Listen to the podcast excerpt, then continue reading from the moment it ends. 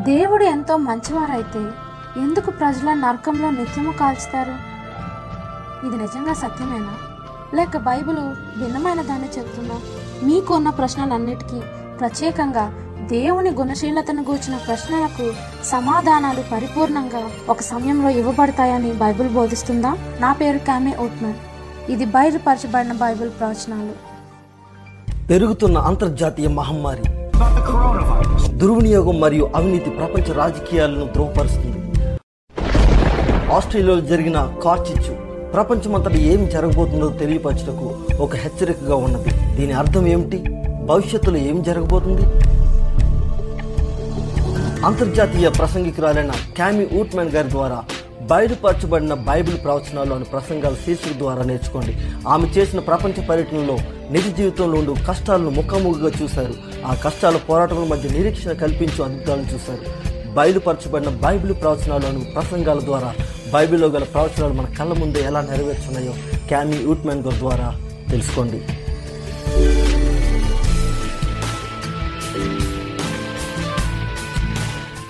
బయలుపరచబడిన Bible ప్రవచనాలకు స్వాగతం. ఈ శీర్షికలో మనం ఎంతో ఉత్తేజకరమైన బైబిల్ ప్రవచనాలను అన్వేషిస్తున్నాం. నిన్నటి కార్యక్రమంలో మనం నిజమైన గొప్ప రక్షణ ప్రణాళిక యేసు రెండవ రాకడాన్ని స్పష్టంగా తెలుసుకున్నాం.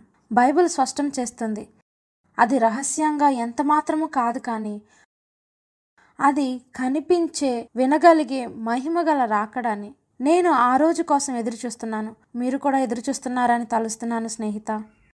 తీర్పు నరకం మరియు వెయ్యేండ్ల పాలన గూర్చి ఇంకా ఎన్నో ఆశ్చర్యకరమైన అంశాలున్నాయి. నరకం పట్ల క్రైస్తవులకున్న అవగాహన గ్రీకు పురాణం నుండి వచ్చిందని బైబిల్ బోధలతో ఎంత మాత్రము సంబంధం లేదని తెలుసుకుంటే మీరు ఆశ్చర్యపడవచ్చు. బైబిల్లో ప్రతి సత్యాన్ని సాతానుడు నకిలీతో బదిలీ చేశాడు. మీలో ఎంతమంది చాట్లో యాక్టివ్గా ఉన్నారని నేను వేచి ఉన్నాను. నిజానికి మీరు ఇప్పుడే ఇంతవరకు బయలుపరచబడిన బైబిల్ ప్రవచనాల శీర్షికలో ఎన్ని వర్తమానాలు చూశారో చెప్పగలరా?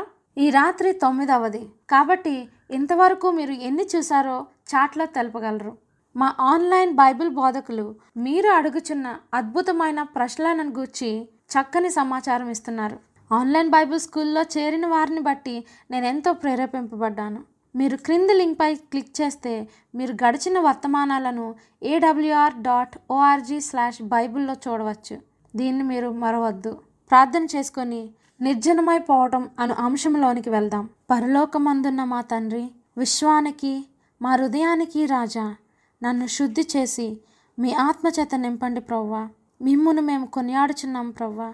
మీ కుమారుని యొక్క త్యాగమును బట్టి మమ్ములను నీవు కొనియాడుచున్నావు మాకు తెలుసు. మమ్ములను ఎంతగానో ప్రేమిస్తూ మా రక్షణకై మార్గం చూపినందుకు వందనాలు. యేసు శ్రేష్టమైన శక్తివంతమైన నామమున అమ్మేన్ మీకు తిసాలోవో గురించి చెబుతాను. నేను నా వీడియో సిబ్బంది మడగాస్కర్లో ఒక భయంకరమైన ప్రదేశంకు తీసోలోవో ఆశ్చర్యమైన జీవితం గూర్చి చిత్రీకరించుటకు వెళ్ళాం. మీకు వీలుంటే ఈ పూర్తి కథను ఏడబ్ల్యూఆర్ డాట్ ఆర్గ్లో చూడవచ్చు. తీసలావో అసలు చెప్పుకోలేని నేరాలు చేసి పది మందిని పైగా హత్య చేసి భయంకరమైన జీవితాన్ని జీవించాడు. ఒక జంతువు వలె అడవిలో దాక్కొని ఆశ్రయం పొందాడు. అతని కుటుంబం అతన్ని వెలివేసింది. ఎక్కడికి వెళ్ళలేని పరిస్థితి.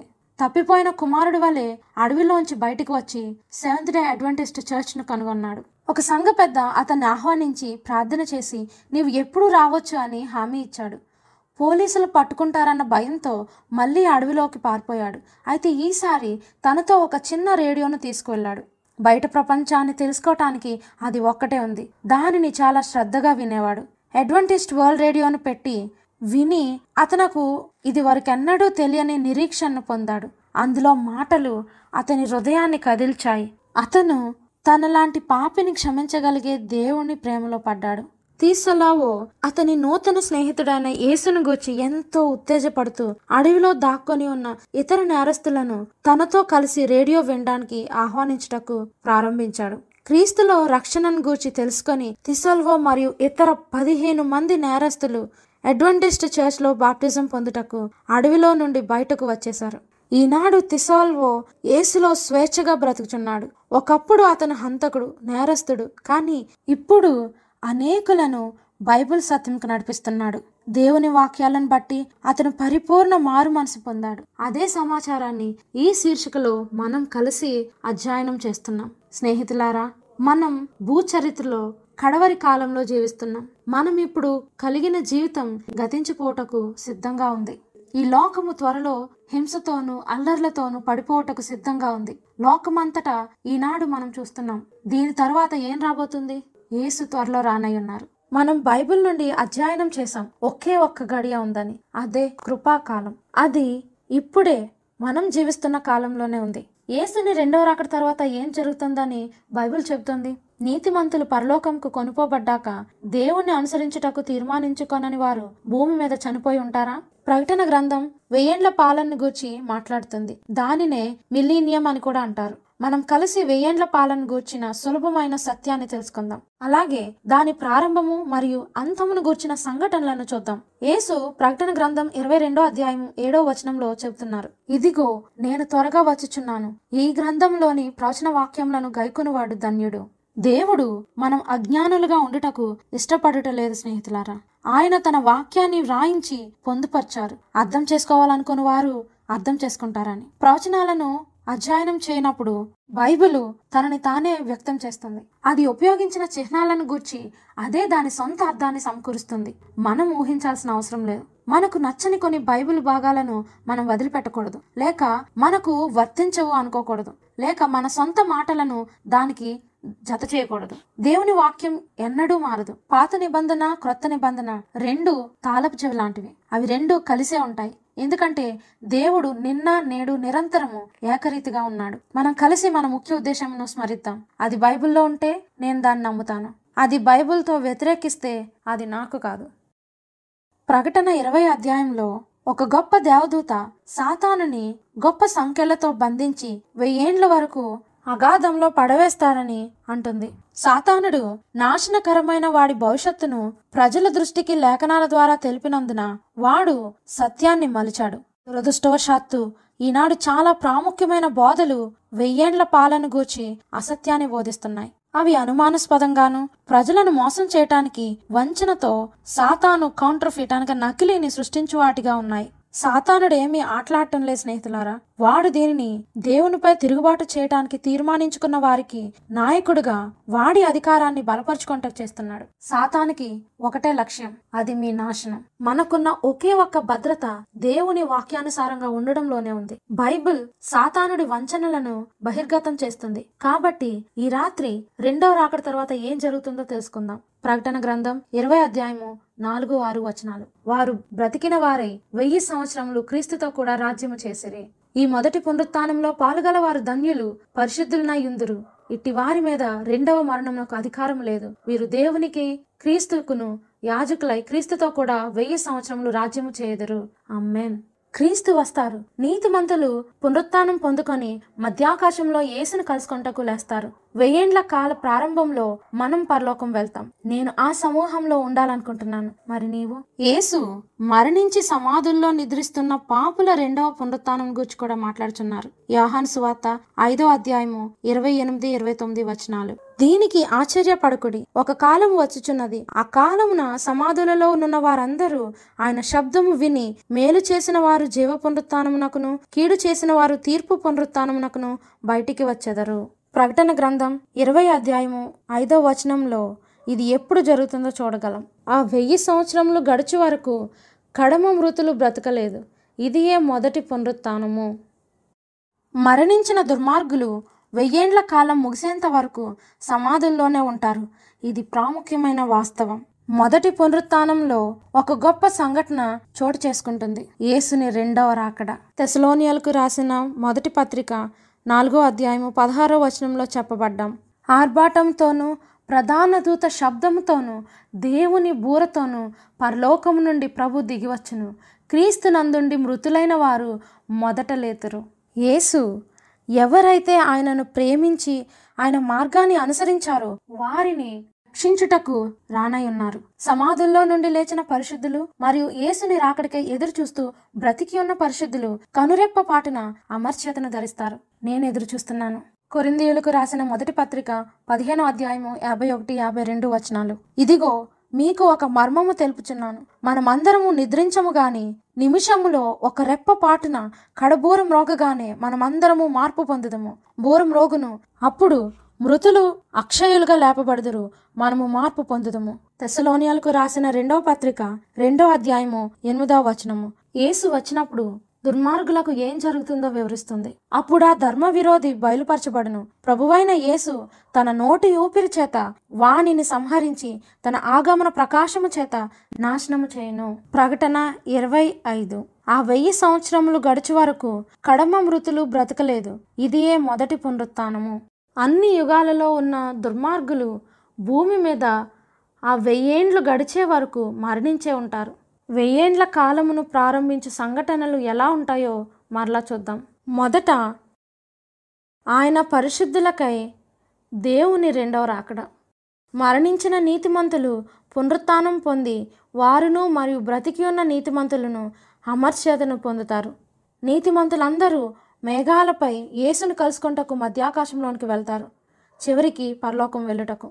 బ్రతికి ఉన్న దుర్మార్గులు ప్రభువుని రాకడతో చంపబడతారు. మరియు మరణించిన దుర్మార్గులు మరణించే ఉంటారు. సాతానుడు భూమి అంతటా తిరుగులాడుటకు నిర్బంధించబడతాడు. ఇక్కడ ఇర్మియా యేసుని రాకడ వచ్చిన వెంటనే భూమి మీద ఏం జరుగుతుందో దర్శనం చూచి వివరిస్తున్నారు. ఇర్మియా ఇరవై ఐదో అధ్యాయము ముప్పై మూడో వచనంలో. ఆ దినమున ఏహోవ చేత హతులైన వారు ఈ దేశము యొక్క ఈ దిశ నుండి ఆ దిశ వరకు కనబడుదురు.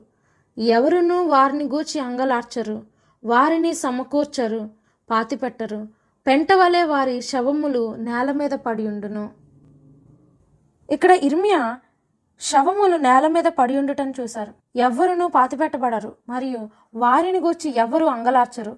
ఏడవరు. కారణం చాలా సాధారణమైనది. ఏడ్చుటకు గాని పాతిపెట్టటకు కానీ ఎవ్వరూ బ్రతికి ఉండరు. ఎందుకంటే వెయ్యేండ్ల కాలంలో నీతిమంతులందరూ పరలోకంలో ఉంటారు.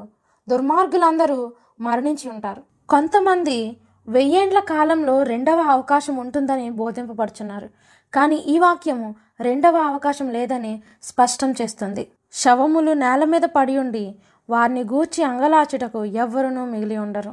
ఇర్మియా నాలుగో అధ్యాయము ఇరవై మూడు ఇరవై ఐదు వచనాలు వెయ్యేండ్ల కాలంలో భూమి పరిస్థితి ఎలా ఉంటుందో ఇంకా ఎక్కువ వివరణను ఇస్తున్నాయి. ఇరవై మూడో వచనం. నేను భూమిని చూడగా అది నిరాకరముగాను శూన్యముగాను ఉండెను. ఆకాశం తట్టు చూడగా అచ్చట వెలుగు లేకపోయెను. ఇరవై ఐదో వచనము. నేను చూడగా నరుడొక్కడునూ లేకపోయెను. ఆకాశ పక్షులన్నీ ఎగిరిపోయి ఉండెను. ఇప్పుడు యషయా ఇరవై నాలుగో అధ్యాయము మూడు పంతొమ్మిది వచనాలు చూద్దాం. మూడు. దేశము కేవలము వట్టిదిగా చేయబడును. అది కేవలము కొల్లసొమ్మగును. ఏహోవా ఇలాగు సెలవిచ్చి ఉన్నాడు పంతొమ్మిదవ వచనము. భూమి బొత్తిగా బద్దలైపోచున్నది. భూమి కేవలము తునకలైపోచున్నది. భూమి బహుగా దద్దరిల్లుచున్నది. ఈ వచనాలు భూమి నిర్జనమైపోవడాన్ని గూర్చి చక్కగా చిత్రీకరిస్తున్నాయి. వెయ్యి సంవత్సరములు అపవాది అగాధములో బంధింపబడును అని బైబిల్ వివరిస్తుంది. ప్రకటన ఇరవై ఒకటి నుంచి మూడు వచనాలు. మరియు పెద్ద సంఖ్యలను చేత పట్టుకొని అగాధం యొక్క తాళపు చెవి గల ఒక దేవదూత పరలోకము నుండి దిగివచ్చుట చూచితిని. అతడు ఆది సర్పమును అనగా అపవాదియు సాతానును అను ఆ ఘటసర్పమును పట్టుకొని వెయ్యి సంవత్సరములు వానిని బంధించి అగాధంలో పడవేసి ఆ వెయ్యి సంవత్సరములు గడిచి వరకు ఇక జనములను మోసపరుచుకుంటున్నట్లు అగాధము మూసి దానికి ముద్ర వేసెను. అటు పిమ్మట వాడు కొంచెము కాలము విడిచిపెట్టబడవలెను. ఈ లేఖనాలను పోల్చడంతో మనం అగాధము అన్ని రకాల గందరగోళంతో చేల్చబడిన భూమి అని గ్రహించగలం. ఒక్కరు కూడా బ్రతకకుండా అంతయు చీకటితో ఉంది. ఘటసర్పమైన సాతాను బంధింపబడ్డాడు. ప్రకటన ఇరవై అధ్యాయము మూడో వచనం. ఆ వెయ్యి సంవత్సరములు గడుచు వరకు ఇక జనములను మోసపరచుకుండినట్లు అగాధమును మూసి దానికి ముద్ర వేసెను. అటు పెమ్మట వాడు కొంచెం కాలం విడిచిపెట్టబడవలను. ఈ సమయంలో సాతాను అతని దుష్టక్రియలను జ్ఞాపకం తెచ్చుకొని వాటి ఫలితాలను చూస్తాడు. వాడిని సంఖ్యలతో అగాధంలో బంధించడం వాడి దుష్టక్రియల నుండి వాడిని ఆపలేదు కానీ ప్రజలందరినీ తీసుకుని పోవడం వలన అవుతుంది. వాడిక ఎంత మాత్రము ఎవరిని శోధించక మోసం చేయక ఉంటాడు. ఎందుకంటే దుష్టులందరూ భూమి మీద మరణించి ఉంటారు. నీతిమంతులందరూ పరలోకంలో ఉంటారు. సాతాను ఒంటరిగా ఉంటాడు. వాడు బంధింపబడేది ఒక లోహపు సంఖ్యలతో కాదు కానీ పరిస్థితుల సంఖ్యలు. ఇప్పుడు ఈ వెయ్యేండ్ల కాలంలో నీతిమంతులు తీర్పులో పాలు పంచుకుంటూ ఏం చేస్తుంటారో చూద్దాం. ప్రకటన ఇరవై అధ్యాయము నాలుగో వచనము. అంతటా సింహాసనములను చూచితిని. వాటి మీద ఆసీనుల ఇండు వారికి విమర్శ చేయుటకు అధికారం ఇయ్యబడును. మరియు క్రూర మృగమునకైనను దాని ప్రతిమనకైనను నమస్కారం చేయక అనగా ఆరాధన చేయక తమ నొసళ్ళ యందు గాని చేతుల యందు గాని దాని ముద్ర వేయించుకొనని వారిని. ఈ ముద్రను గూర్చి రేపటి అంశంలో మనం నేర్చుకున్న ఉన్నాం.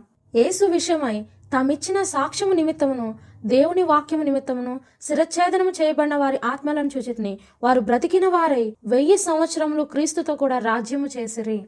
నీతిమంతులు పాలు పంచుకొని ఈ తీర్పు పరలోకంలో వెయ్యి సంవత్సరాల్లో జరుగుతుంది. వాస్తవానికి తీర్పు దేని గురించో లేక దేని గురించి కాదో తెలుసుకుంటకు కొన్నింటిని చూద్దాం. మొదటిది ఈ తీర్పు రక్షింపబడిన నీతిమంతులను గూర్చినది కాదు. రక్షింపబడిన వారి తీర్పు యేసు రెండవసారి రావడానికి ముందే జరుగుతుంది. దానిని ప్రకటన ఇరవై రెండు పన్నెండులో చూడగలం. ఇదిగో త్వరగా వచ్చుచున్నాను. వాని వాని క్రియ చొప్పున ప్రతి వానికి ఇచ్చుటకు నేను సిద్ధపరిచిన జీతము నా యొద్ద ఉన్నది. ఇక్కడ యేసు నిత్యజీవము అను జీతమును అప్పటికే క్రీస్తుని అనుచరులుగా తీర్పు తెచ్చబడిన వారికి తెస్తున్నట్లు చూడగలం. రెండవది ఈ తీర్పు వెయ్యేండ్ల కాలంలో మరణించి ఉన్న దుర్మార్గులను గూర్చినది. ప్రకటన ఇరవై పన్నెండు. మరియు గొప్పవారేమి కొద్దివారేమి మృతులైన వారందరూ ఆ సింహాసనం ఎదుట నిలబడి ఉండుట చూచితిని. అప్పుడు గ్రంథములు వెప్పబడెను మరియు జీవ గ్రంథమును వేరొక గ్రంథము వెప్పబడెను. ఆ గ్రంథముల యందు వ్రాయబడి ఉన్న వాటిని బట్టి తమ క్రియల చొప్పున మృతులు తీర్పు పొందిరి అని చెప్తుంది పరలోకంలో ఉన్నవారు తప్పిపోయిన వారిని ఎందుకు తప్పిపోయారో చూస్తారు. మూడవది ఈ తీర్పు తప్పిపోయిన వారికి అనగా సాతాను వాడి దూతలతో సహా ఎలాంటి శిక్ష విధించాలో తీర్మానిస్తుంది మరియు మన ప్రియులు కొందరు పరలోకంలో ఎందుకు లేరో వివరిస్తుంది. ఆఖరిగా ఈ తీర్పు యొక్క ముఖ్య ఉద్దేశం పాపం అను భయంకరమైన సమస్యను శాశ్వతంగా విధ్వంసం చేసి స్థిరపరుస్తుంది. మానవులు మరియు దేవదూతలు అర్థం చేసుకొని బహిరంగంగా దేవుడు ఎల్లప్పుడూ ప్రేమామయుడని న్యాయస్థుడని నిజాయితీపరుడని ఒప్పుకుంటారు. చివరకు ఆయన గుణశీలత నిరూపించబడుతుంది. ఈ తీర్పు అన్ని విధాల మానవులకు దేవదూతలకు స్పష్టమవుతుంది. మన ప్రశ్నలన్నిటికీ జవాబు దొరుకుతుంది. ఇప్పటికే అన్నిటినీ పరిపూర్ణంగా అర్థం చేసుకోగలరు. అయితే తీర్పు ఆయన సొంత లాభం కోసం కాదు కానీ మన కోసం. ఆయన చాలా కృపగలవారు వెయ్యేండ్ల కాలంలో జరుగు సంఘటనలను పరిస్థితులను మరలా స్మరిద్దాం. పరలోకంలో నీతిమంతులు దుర్మార్గుల తీర్పులో పాల్పంచుకుంటారు. భూమి నిర్జనమై మొత్తం చీకటితో ఉండగా మరియు భూమి మీద ఎవ్వరూ బ్రతికి ఉండరు. సాతానుడు వాడి దూతలు బంధింపబడతారు. వెయ్యేండ్ల కాల ముగింపును గూర్చి యోహాను ప్రకటన ఇరవై ఒకటో అధ్యాయము రెండో వచనంలో రాశారు మరియు నేను నూతనమైన ఎరుషలేము అను ఆ పరిశుద్ధ పట్టణము తన భర్త కొరకు అలంకరింపబడిన పెండ్లి కుమార్తె వలె సిద్ధపడి పరలోకమందున్న దేవుని యొద్ద నుండి దిగివచ్చుట చూచితిని. ఇప్పుడు రక్షణ అను గత రాత్రి అంశంను మీరు వినుకుంటే మేము ప్రకటన ఇరవై ఒకటో అధ్యాయంలో పరలోక పట్టణము దాని విశాలతను గురించి కొంత అధ్యాయం చేశాం. వెయ్యేండ్ల తర్వాత పరిశుద్ధ పట్టణము ఎక్కడ స్థాపింపబడుతుందని కూడా బైబిల్ చెబుతుందని మీకు తెలుసా? జకరియా పద్నాలుగో అధ్యాయము నాలుగో వచనము. ఆ దినమున ఎర్షలేము ఎదుట తూర్పు తట్టుననున్న ఒలీవ కొండ మీద ఆయన పాదములుంచగా ఒలీవ కొండ తూర్పు తట్టునకును పడమటి తట్టునకును నడిమికి విడిపోయి సగము కొండ ఉత్తరపు తట్టునకును సగము కొండ దక్షిణపు తట్టునకును జరుగును గనుక విశాలమైన లోయ ఒకటి ఏర్పడును. వావ్ స్నేహితులారా నేను నా వీడియో సిబ్బంది ఇటీవల ఒలీవ కొండ మీద చిత్రీకరిస్తున్నాం అక్కడే పరిశుద్ధ పట్టణం స్థాపింపబడుతుందన్న ఆలోచన ఎంతో సంతోషపరిచింది. ప్రభువు ఆ ఒలీవ పర్వతంపై నిలబడగా అది పరిశుద్ధ పట్టణంను నెలకొల్పుటకు గొప్ప మైదానంగా మారుతుంది. యేసు మూడోసారి వచ్చినప్పుడు ఆయన నీతి మందులతో వస్తారని గమనించండి. జకర్యా పద్నాలుగో అధ్యాయము ఐదో వచనము. అప్పుడు నీతో కూడా పరిశుద్ధులందరూ వచ్చెదరు. నా దేవుడైన ఏహోవా ప్రత్యక్షమగును. అయితే ఆయన రెండవ రాకడ అనగా వెయ్యి సంవత్సరాల ప్రారంభంలో ఆయన తన నీతిమంతుల కోసం వస్తారు. ప్రకటన ఇరవై ఏడవ వచనంలో. వెయ్యి సంవత్సరములు గడిచిన తర్వాత సాతాను తానున్న చెరలో నుండి విడిపింపబడును అని చెబుతుంది. దుర్మార్గుల పునరుత్థానం వెయ్యేండ్లు గడిచిన తర్వాత జరుగుతుందని గుర్తుంచుకోండి. ప్రకటన ఇరవై ఐదు. ఆ వెయ్యి సంవత్సరములు గడుచు వరకు కడమ మృతులు బ్రతకలేదు. సాతానుడు దుష్టుల అంతిమ పునరుత్నం అప్పుడు వాడి దృగ్బంధం నుండి విడిపింపబడతాడు. ఇది వాడి సుదీర్ఘ దృగ్బంధం. వాడి పరిస్థితుల సంఖ్యల నుండి విడవబడతాడు మరియు ప్రజలను మరలా మోసం చేస్తాడు. పరిశుద్ధ పట్టణంపై దాడి చేసి దేవుణ్ణి ఆయన సింహాసనం నుండి త్రోసివేయుటకు వారిని పురుకొల్పుతాడు. ఈ సమయంలో సాతాను వాడి మనసు ఎంత మాత్రమూ మారలేదని కనుపరుస్తాడు. ప్రకటన ఇరవై అధ్యాయము ఎనిమిదో వచనం. భూమి నలుదిశల యందుండు జనములను లెక్కకు సముద్రపు ఇసుకవలే ఉన్న గోగు మాగోగు అను వారిని మోసపరిచి అని చెబుతుంది. సాతాను అతని అనుచరులను పరలోక పట్టణమును ముట్టడి వేయక ప్రకటన ఇరవై అధ్యాయము తొమ్మిదో వచనంలో. వారు భూమి అందంతటా వ్యాపించి పరిశుద్ధుల శిబిరమును ప్రియమైన పట్టణమును ముట్టడి వేయగా పరలోకంలో నుండి అగ్ని దిగివచ్చి వారిని దహించెను. నేను అగ్ని నుండి రక్షింపబడాలంటే నా పేరు ఎక్కడో రాయబడాలి. ప్రకటన గ్రంథము ఇరవై అధ్యాయము పదిహేను వచనం చెబుతుంది. ఎవని పేరైనను జీవ గ్రంథమందు వ్రాయబడినట్టు కనబడని ఎడల వాడు అగ్నిగుండంలో పడవేయబడను. స్నేహితులారా మన పేర్లు జీవ గ్రంథంలో రాయబడాలి. జీవ గ్రంథంలో రాయబడాలంటే ఏం చేయాలి? మన పేర్లు అక్కడ వ్రాయబడాలంటే మనకు యేసుతో వ్యక్తిగత సంబంధం కలిగి ఉండి మన పాపాలను క్షమించమని అడగాలి. నూతన ఎరుషలేంలో ప్రవేశించుటకు. వెయ్యేండ్ల కాలం ముగింపులో జరుగు బైబిల్ సంఘటనలు ఇక్కడ ఉన్నాయి యేసు ఆయన నీతిమంతులతో తిరిగి వస్తారు. పరిశుద్ధ పట్టణము ఒలీవ పర్వతం పైకి దిగి వస్తుంది. దుష్టులు భూమి మీద తమ సమాధుల్లో నుండి లేచుదురు. సాతానుడు వాడి పరిస్థితుల సంఖ్యల నుండి విడిపింపబడి పరిశుద్ధ పట్టణంపై యుద్ధం చేయుటకు దుష్టులను పురికొల్పుతాడు. వారు పరిశుద్ధ పట్టణంపై దాడి చేస్తారు. ఆ గడియలో పరలోకం నుండి అగ్ని దిగివచ్చి వారిని దహించి వేస్తుంది. అప్పుడు అగ్ని భూమిని పవిత్రపరిచి ఆరిపోతుంది. దేవుడు క్రొత్త ఆకాశమును క్రొత్త భూమిని సృష్టిస్తారు. దేవుడు ఆయన నూతన రాజ్యాన్ని ఆయనను ప్రేమించు వారితో నుండుటకు ఆ సమయంలో భూమి మీద స్థాపిస్తారు. చాలామంది వెయ్యేండ్ల కాలంలో పశ్చాత్తాపపడటకు అవకాశం ఉంటుందని బోధిస్తున్నారు. కొంతమంది దానిని రెండవ అవకాశం అని పిలుస్తున్నారు. కొంతమంది రక్షణ ప్రణాళికను గూర్చి ఎన్నడూ వినని వారికి ఇవ్వబడు మొదటి అవకాశం అని అంటున్నారు. కానీ బైబిల్ లేఖనాలను బట్టి అది అసాధ్యం. మత్తైసు వార్త ఇరవై నాలుగో అధ్యాయము ముప్పై ఏడు నుంచి ముప్పై తొమ్మిది వచనాలు. యేసు రెండవ రాకడను నోవాహు జలప్రలయ దినములతో పోలుస్తున్నారు. వారు భద్రతకై వాడలోకి ప్రవేశించుటకు రెండవ అవకాశం పొందలేదని మనకు తెలుసు. చూద్దాం. ముప్పై ఏడవ వచనము. నోవాహు దినములు ఎలాగుండెనో మనుషు కుమార్ని రాకడియును అలాగే ఉండెను. జలప్రలయమునకు ముందటి దినములలో నోవాహు వాడలోకి వెళ్ళిన దినము వరకు వారు తినుచూ త్రాగుచూ పెండ్లి చేసుకొనిచు పెండ్లికిచ్చుచూ నుండిరి. జలప్రలయము వచ్చి అందరినీ కొట్టుకొని పోవు వరకు ఎరుగకపోయిరి. అలాగుననే మనుషు కుమార్ని రాకడ ఉండును. రెండవ అవకాశం లేదు. జీవపు ద్వారము మూసివేయబడింది. భద్రతకై ఓడలోకి దేవుడు ఆహ్వానించగా తిరస్కరించిన వారు వరదలో మరణించి తుడిచివేయబడ్డారు. వెయ్యి సంవత్సరాలు ఈ భూమి మహిమతోనో శాంతితోనో ఉండదు స్నేహితులారా. సాంకేతిక విజ్ఞాన శాస్త్రం పెరుగుదల ఉండే కాలం కాదు అది. దుష్టులకు రెండవ అవకాశం లేదు. మానవాళి దాని ముందు కానీ దాని సమయంలో కానీ దాని తరువాత కానీ మార్పు చెందలేరు. అలాగే క్రీస్తు కానీ ఆయన విమోచించిన వారు కానీ ఆ వెయ్యేండ్ల కాలంలో భూమి మీద ఉండరు.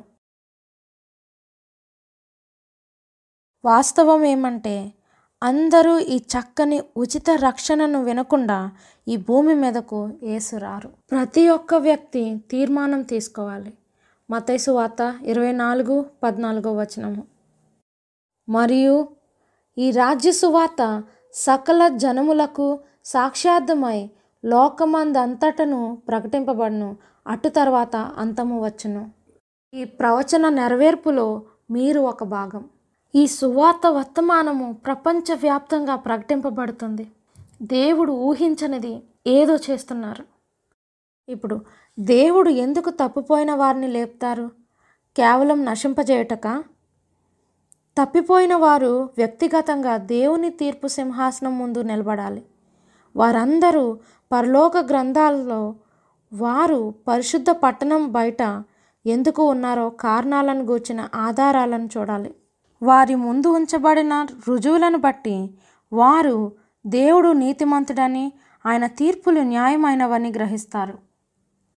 రోమియోలకు రాసిన పత్రిక పద్నాలుగో అధ్యాయము పది నుంచి పన్నెండు వచనాలు. అయితే నీవు నీ సహోదరుని తీర్పు తీర్చనేలా? నీ సహోదరుని నిరాకరింపనేలా? మనమందరము దేవుని న్యాయపీఠం ఎదుట నిలుతుము. నా తోడు ప్రతి మోకాలును నా ఎదుట వంగును. ప్రతి నాలుకయు దేవుని స్తుతించును అని ప్రభు చెప్పుచున్నాడు. అని రాయబడి ఉన్నది గనుక మనలో ప్రతివాడును తన్ను గురించి దేవునికి లెక్క ఒప్పగింపవలెను. ప్రకటన గ్రంథము పంతొమ్మిదో అధ్యాయము రెండవ వచనము. ఆయన తీర్పులు సత్యములను న్యాయములునై ఉన్నవి. తన వ్యభిచారంతో భూలోకమును చెరిపిన గొప్ప వేశ్యకు ఆయన తీర్పు తీర్చి తన దాసుల రక్తమును బట్టి దానికి ప్రతిదండన చేసెను. దయచేసి రాబోవు వేశ్యాను వర్తమానంను మిస్ అవ్వద్దు రక్షింపబడిన వారు తప్పిపోయిన తమ ప్రియులు దేవుని ఉనికిని అధికారాన్ని వారి కళ్ళ ముందే చూసి కూడా దేవునిపై తిరుగుబాటు చేయడాన్నే ఎన్నుకోవడం చూస్తారు. వారిని రక్షించుటకు ఇంక మరేమీ చేయటకు లేదు. ఈ రెండవ పునరుత్నము సాతానుడు మరియు పాపులందరూ ఎంత దూరం వెళ్తారో చూడటానికి విశ్వానికి అనుమతినిస్తుంది. దేవుడు సింహాసనంపై కూర్చుని ఉన్నారని పూర్తిగా తెలిసి కూడా దుర్మార్గులు ఆయనను ఆయన అనుచరులను నాశనం చేయటకు చూస్తారు. ఒకవేళ తప్పిపోయిన వారిని బ్రతుకుటకు అవకాశం ఇస్తే జీవితాన్ని అపాయంలో పెడతారు. ఈ అంతిమ వివరణతో దేవుడు సాతానుని వాడి అనుచరులను నాశనం చేటకు కరుణగలవాడు న్యాయవంతుడు. ఇప్పుడు విమోచింపబడిన వారు మిగతా విశ్వమంతయు ఎప్పటికీ భద్రంగా ఉంటారు. దేవుడు నహూము ఒకటవ అధ్యాయము తొమ్మిదవ వచనంలో వాగ్దానం చేసినట్లుగా బాధ రెండవ మారు రాకుండా ఆయన బొత్తిగా దానిని నివారణ చేయును. అమ్మేన్ దేవుని నుండి వచ్చు అగ్ని పాపాలన్నిటినీ కాల్చివేసి భూమిని శుద్ధి చేస్తుంది. ఈ అగ్నిని గూర్చి బైబిల్ ఏం చెబుతుందో చూడటానికి సమయం కేటాయిద్దాం. ఈ అగ్నినే నరకం అని సంబోధిస్తారు. గ్రాఫిక్ భాషలో బైబిల్ పునరావృతం చేస్తూ దీనిని అగ్ని గంధకము అని మరియు రక్షింపబడని వారి శిక్ష అని అంటుంది. ప్రకటన గ్రంథంలో యేసు అగ్ని గంధకమును పదిహేను సార్లు ప్రస్తావించారు. కాబట్టి యోహానుకు అగ్ని కట్టుకథ కాదు కానీ పాపాన్ని శాశ్వతంగా తుడిచిపెట్టవలసిన అవసరం ఉందని గ్రహిస్తాడు. చాలామంది రక్షింపబడిన వారు రాత్రం పగలు యుగయుగములు హింసించబడతారు అని ప్రకటన ఇరవై అధ్యాయము పదవ వచనంలో చదివినప్పుడు ఆశ్చర్యపోతారు. ఎందుకంటే అలాంటి మాటలు మన హృదయాలను దేవుని కృప మరియు తీర్పును గూర్చి కష్టమైన ప్రశ్నలతో నింపుతాయి. దుర్మార్గులు ఎన్ని పాపం చేశారు లేక ఎంతటి పాపాన్ని చేశారన్న దాన్ని బట్టి కాక శాశ్వతంగా శిక్షింపబడతారా? ఒకవేళ ఒక పాపి మూడు వేల సంవత్సరాల ముందు మరణించి ఉన్నట్లయితే ఈ రోజు మరణించిన వారికంటే మూడు వేల సంవత్సరాలు అధిక శిక్షణ పొందుతాడా? మరియు అదే పాపం బట్టి తప్పిపోతాడా? పాపులు బ్రతికి ఉండి ఎక్కడో ఒక చోట శాశ్వతంగా కాలుచు మంటల్లో కేకలు వేస్తుంటే దేవుడు పాపానికి ఇక ఎప్పుడు అంతానిస్తారు దుర్మార్గులు అగ్నిలో ఎప్పుడు శిక్షింపబడతారు? రెండో పేతురు రెండో అధ్యాయము. తొమ్మిదవ వచనము. భక్తులను శోధనలో నుండి తప్పించుటకును దుర్నీతి పరులను ముఖ్యముగా మలినమైన దురాశ కలిగి శరీరానుసారంగా నడుచుకొనుచు ప్రభుత్వమును నిరాకరించుచు శిక్షలో ఉంచబడిన వారిని తీర్పు దినము వరకు కావలిలో ఉంచుటకు ప్రభువు సమర్థుడు. తీర్పు దినం ఎప్పుడు? యోహాను సువార్త పన్నెండో అధ్యాయము నలభై ఎనిమిదో వచనం. నన్ను నిరాకరించి నా మాటలను అంగీకరింపని వానికి తీర్పు తెచ్చేవాడు ఒకడు కలడు. నేను చెప్పిన మాటయే అంత్యదినమందు వానికి తీర్పు తీర్చును. మనము ఒక నేరస్తుడిని నిర్ధారించకుండా జైలుకు పంపలేమని మనం ఆలోచించాలి. అలాగే దేవుడు కూడా ఆయన ప్రజలను వారు ఆయనను తీర్పు దినమున ఆయన సింహాసనం ముందు ఎదుర్కోకుండా ఈ ప్రపంచం అంతంలో శిక్షింపబడరు. కాబట్టి ఒకవేళ దుర్మార్గులు ఇప్పటికే నరకాగ్నిలో ఈనాడు వేదన పడుచున్నట్లయితే మరి భవిష్యత్తులో తీర్పు అవసరం ఏముంది? లోకాంతంలో తీర్పు దినము వరకు దుర్మార్గులు నరకంలో శిక్షింపబడరు. ఎంతమంది నరకంలో ఉన్నారు? ఒక్కరు కూడా లేరు.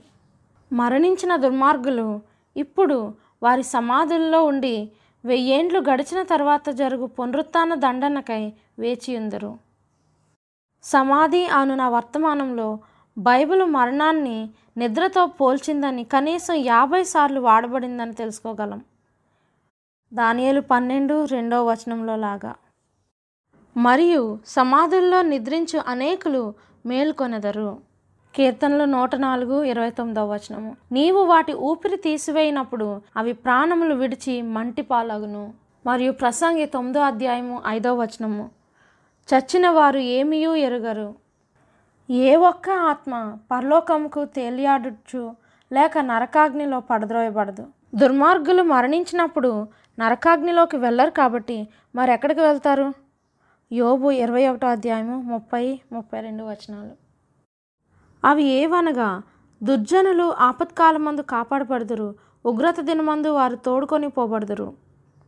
ముప్పై రెండు వారు సమాధికి తేబడుదురు. సమాధి శ్రద్ధగా కావలి కాయబడను. నీతిమంతులు మరియు దుర్మార్గులు విభిన్న జీతాలను పొందుతారని గమనించండి. రోమియోలకు రాసిన పత్రిక ఆరు ఇరవై మూడు. ఏలయనగా పాపం వలన వచ్చు జీతము మరణము అయితే దేవుని కృపావరము మన ప్రభువైన క్రీస్తు యేసునందు నిత్య జీవము నీతిమంతులు నిత్య జీవం పొందుతారు.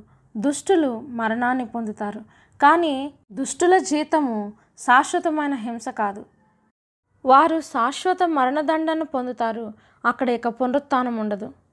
బైబిల్ ప్రకారం పాపమునకు వచ్చే జీతము మండుచున్న నరకాగ్నిలో నిత్యము కాలడం కాదు.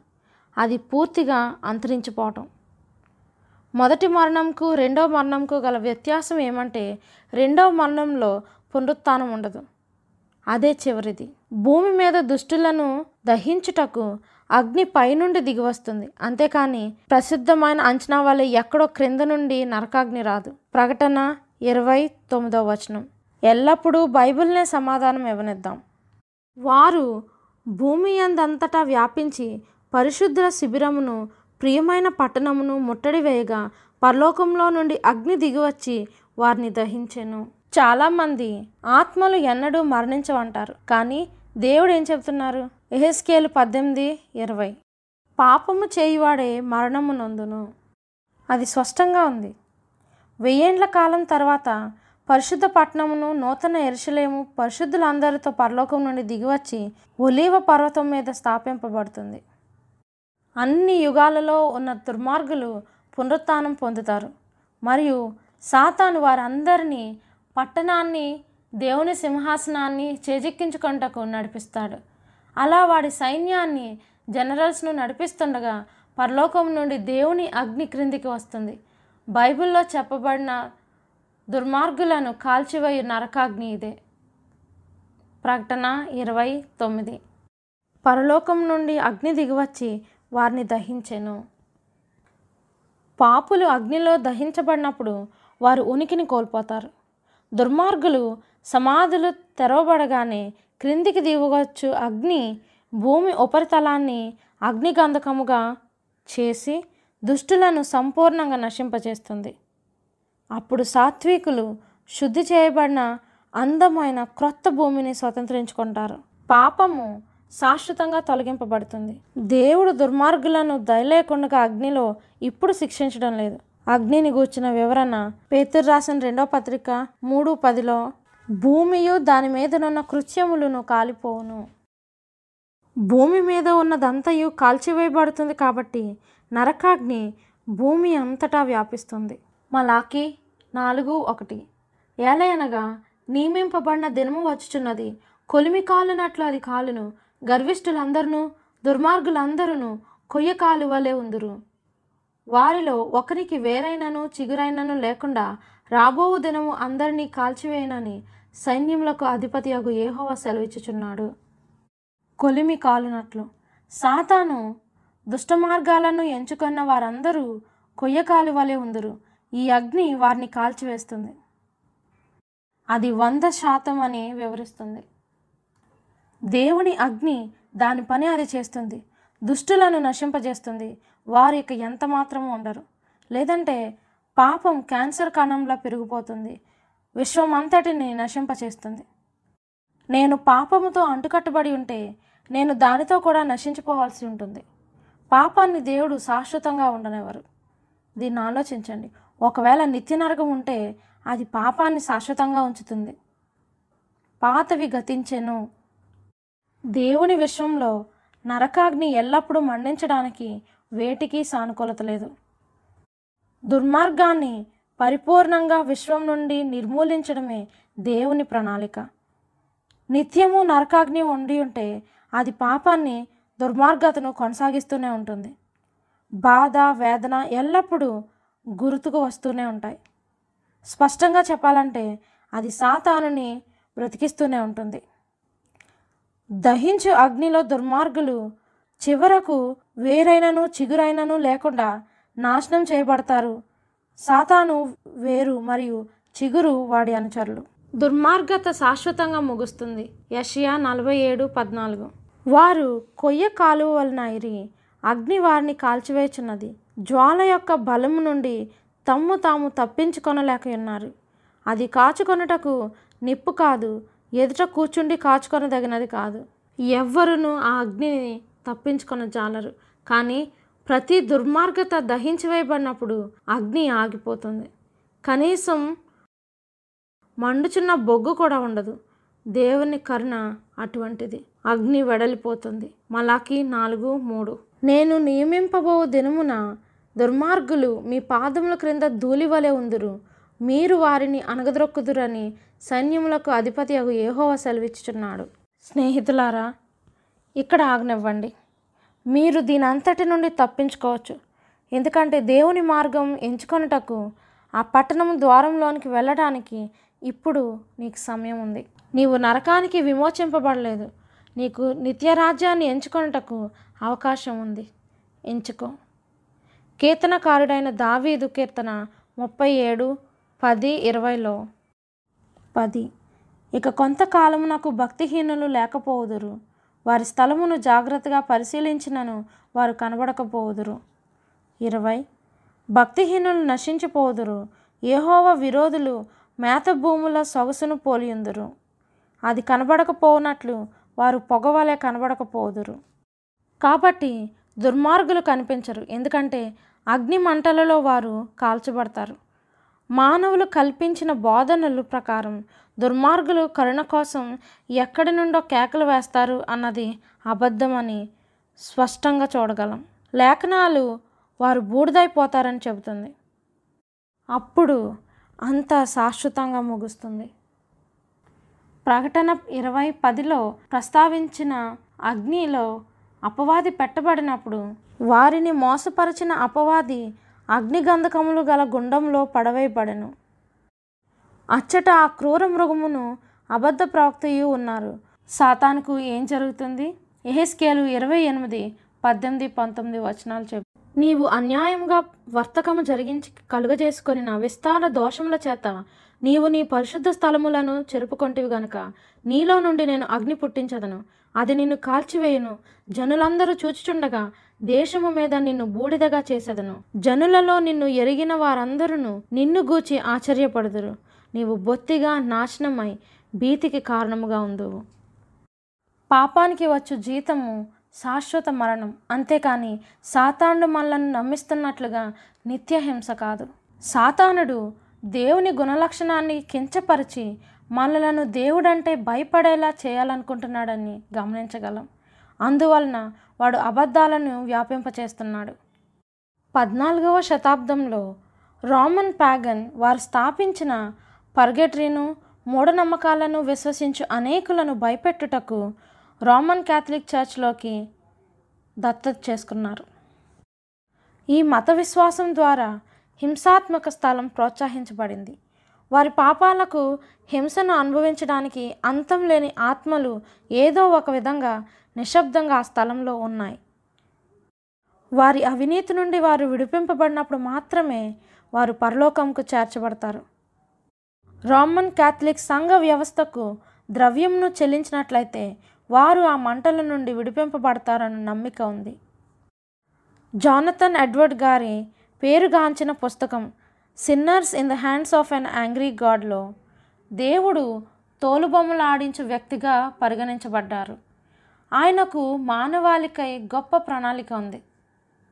అతను ఏదో ఒక క్షణంలో చిటికెలో ఉగ్రత కలిగిన పైనున్న దేవుడు మనలను నశింపచేస్తాడని విశ్వసించాడు. అతను దేవుడు పాపులను మండుచున్న నరకగుండముపై పట్టుకొని ఏ క్షణంలోనైనా వదిలిపెట్టేయవచ్చునని అప్పుడు పాపి ఆ మండుచున్న అగ్నిలో పడద్రోయబడతాడని భయంకరమైన వివరాలను సమకూర్చాడు. అతను అసహ్యకరమైన కీటకాలను అగ్నిలో వేయుటకు పట్టుకున్నట్లుగా దేవుడు నిన్ను నరకపు గుండము మీద పట్టుకొని ఉన్నాడని అంటున్నాడు. దేవుడు నిన్ను అసహించుకొనను అతని మానవ కల్పిత భావనలు పదిహేడు వందల నలభై ఒకటిలో అతను కనానికట్లో కాపరిగా ఉన్న సమయంలో పేరుగాంచినవి. అతని భావజాలము మతశాస్త్రాల్లో ఇంకా వాడబడుతున్నాయి.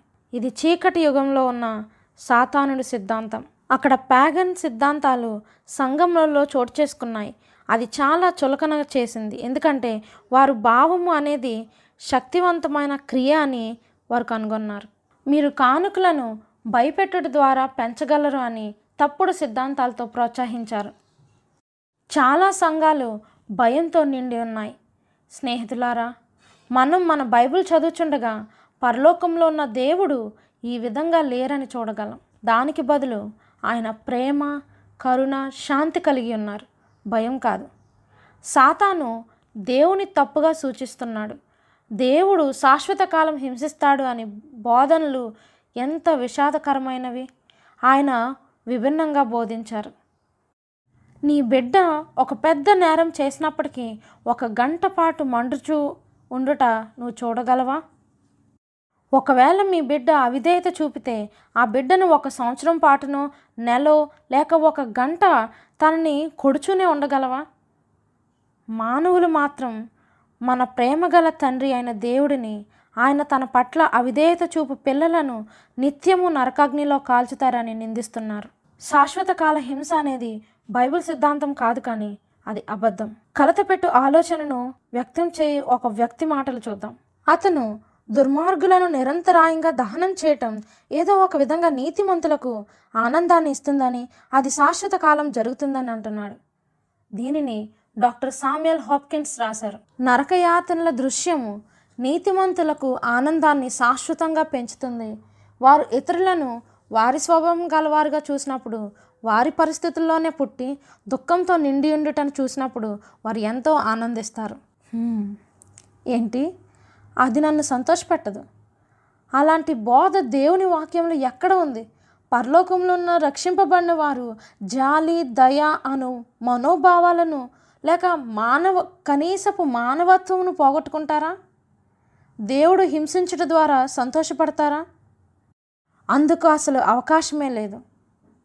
ఎహెస్కేలు ముప్పై మూడు పదకొండో వచనంలో కాగా వారితో ఇట్లనుము నా జీవము తోడు దుర్మార్గుడు మరణము నొందుట వలన నాకు సంతోషము లేదు. దుర్మార్గుడు తన దుర్మార్గత నుండి మరలి బ్రతుకుట వలన నాకు సంతోషము కలుగును. కాబట్టి ఇస్రయేలులారా మనసు త్రిప్పుకొనుడి మీ దుర్మార్గత నుండి మరలి మనసు త్రిప్పుకొనుడి మీరెందుకు మరణం నొందుదురు? ఇదే ప్రభువగు ఏహో వాక్కు. దేవుడు దుర్మార్గత నుండి మరలమని చెప్తున్నారు. ఇస్రయేల్లారా మీరు ఎందుకు మరణం నొందుదురు? మరణించిన దుర్మార్గులు నిత్య నరకాగ్నిలో ఎల్లకాలము హింసించబడుదురు అను సిద్ధాంతము దేవుడు మన పట్ల అవధులు లేని ప్రేమను కనుపరచుచు ఆయన తన కుమారుడిని నీ కోసం నా కోసం త్యాగం చేసిన దేవుని గుణలక్షణంతో సరితూగదు. చాలామంది ఈ సిద్ధాంతాలను అపార్థం చేసుకొని ఆ అబద్ధాలకు పర్యవసానంగా దేవుణ్ణి పూర్తిగా తిరస్కరిస్తున్నారు. ఇది సాతానుడి వంచన. మనకి మనం మోసపోకుండా ఒకరితో మోసగించబడకుండా ఉందాం. దేవుడు ఆయన వాక్యంలో ఎవరైతే ఆయన ధర్మశాస్త్రాన్ని ఉల్లంఘిస్తారో వారిని శిక్షిస్తానని చెబుతున్నారు. పాపికి న్యాయం చేయుటకు దేవుడు చాలా దయగలవాడు అని తమను తాము మెచ్చుకొని వారు కేవలం సిలువు వైపు మాత్రమే చూడాలి. పాపమెరుగని యేసుని మరణం పాపానికి వచ్చు జీతం మరణం అని సాక్ష్యమిస్తుంది. దేవుని ఆజ్ఞలను ఉల్లంఘించినందుకు ప్రాయశ్చిత్తం జరగాలి. పాపమెరుగని క్రీస్తు మానవునికై పాపమాయను. మరి ఇక ఏ విధంగానూ మానవుడు పాపశిక్ష నుండి విడిపింపబడలేడు. మనము శాశ్వతంగా రక్షింపబడాలన్నదే దేవుని కోరిక. కానీ అది పూర్తిగా మన ఎంపికపై ఆధారపడి ఉంది. దానికి మించి మరి ఏ విధంగానూ దేవుడు మన పాపాన్ని శుద్ధి చేయలేరు. మీతో ప్రార్థించనీయండి. పరలోకమందున మా తండ్రి వినుచున్న ప్రతి ఒక్కరికి ప్రత్యేకమైన ఆశీర్వాదాలు దయచేయమని ఈ రాత్రి ప్రార్థిస్తున్నాను. మీకు ప్రతి హృదయ వేదన తెలుసు. ప్రతి ఒక్కరి పట్ల మీరు జాగ్రత్త వహిస్తున్నారు. మీ అడుగుజాడల్లో నడవాలో లేదో అని తీర్మానం తీసుకొనుటకు లోయలో ఉన్న వారి కోసం ప్రార్థిస్తున్నాను. ప్రతి ఒక్కరూ సత్యం పట్ల ప్రేమ కలిగి తమ శేష జీవితం మీకు సేవ చేయలాగున ప్రార్థిస్తున్నాను. యేసు శ్రేష్టమైన శక్తివంతమైన నామమున ప్రార్థిస్తున్నాను తండ్రి. ఆమెన్. నాతో ఏకీభవించినందుకు వందనాలు. రేపు రాత్రి మృగం యొక్క ముద్ర కోసం ఇక్కడ కలవండి. బయలుపరచబడిన బైబిల్ ప్రవచనాల్లో మృగం యొక్క ముద్ర. దేవుని మార్గాన్ని ఎంచుకోండి. శుభరాత్రి స్నేహితులారా.